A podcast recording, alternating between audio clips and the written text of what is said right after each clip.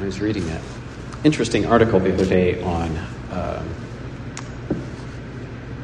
why Americans and British have different accents.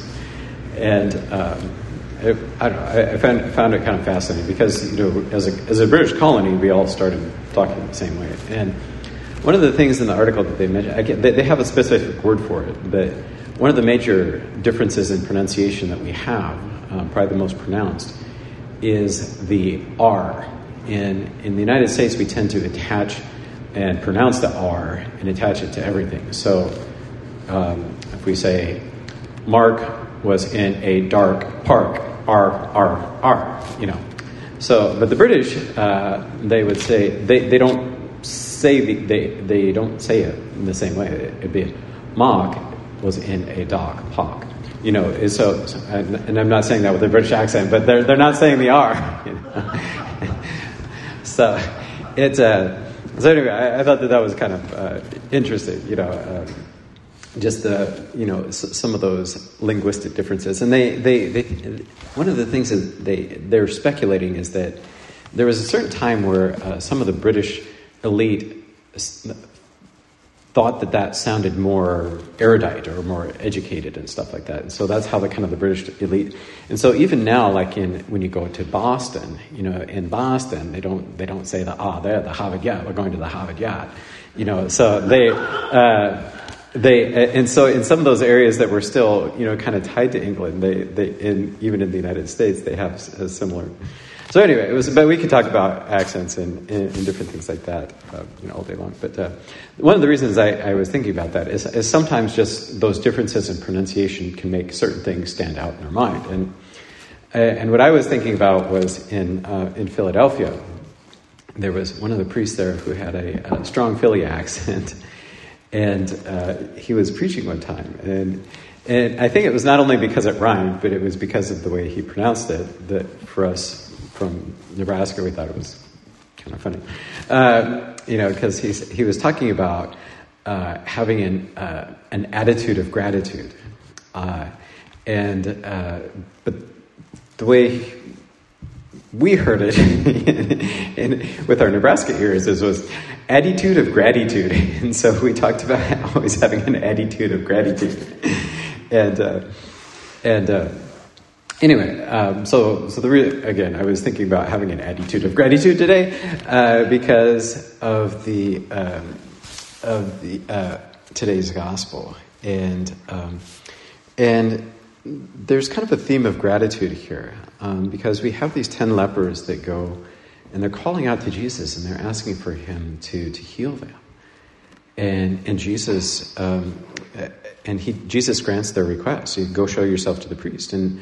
as they were going, they're cleansed and they're healed of this leprosy. And leprosy was obviously a horrible disease. And it, but one of the things that it really caused them to be was to be outcasts from their society because it's a contagious disease. And so they had to kind of live in these uh, community uh, uh, leper colonies, and, and you know sometimes relatives would leave them food, but they were basically cast out of society, and they were kind of um, forgotten. And so, so this was really a um, it was a horrible you know death sentence not only to have the disease and know that you're going to die, but then also to be separated from, from your community and all your friends and family and loved ones. And so they're, they're asking for this healing. And, and they, they are healed. And this one returns, and, and again, he's, he's a Samaritan. And Samaritans were not really well thought of in Jewish society, but here he is, the one that actually comes back to say thank you to Jesus for granting um, this gift of healing. And Jesus says, you know, all ten of them were, you guys were cleansed for the other ones. And they're, you know, they're probably just so excited that they, you know, just kind of forgot maybe, I don't know. Uh, where the other nine? Has none but this foreigner returned to give thanks to God. He said, stand up and go, your faith has saved you. But I think for us as, as Christians, having that attitude of gratitude is, is something that is very important. And, and I think there's really two aspects of gratitude uh, that we want to think about because um, when, when we base, uh, if, if, we think about, in, in, order to be Eucharistic people, the word eucharistein in, in, uh, from which we get Eucharist in Greek means thanksgiving or to give thanks.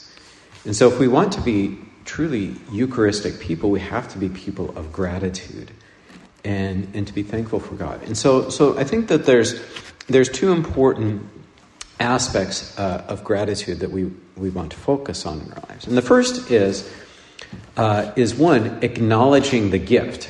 And, and so this is kind of, you know, and so, so this Samaritan here, he, he acknowledges, he, he realizes the source of the one who has given him the gift. It's, it's Jesus. And so, so he runs back right away and finds Jesus and falls down at his feet and, you know, says, thank you. And, um, and, and so, so acknowledging the source of the gift is something that is important. Um, because when we, when we really think about it, anything that we have is, is a gift. Anything that we have has been given to us, you know, ultimately by, by Almighty God. And so acknowledging, you know, our very life, you know, is a gift, you know, from, from God. And so we have to acknowledge it. The fact that we are held in existence by God, you know, is a gift. Uh, anything good that we have in our life is a gift. The fact that we have food, that we have air, that we have, you know, whatever it is, we want to be to acknowledge that this is really a gift. It's a gift from God. And so, so that first part of, of that attitude of gratitude of, is, is being, being thankful to God and, and acknowledging the source of the gift. And, and so recognizing the gift and then acknowledging the source of the gift is, is, is so important.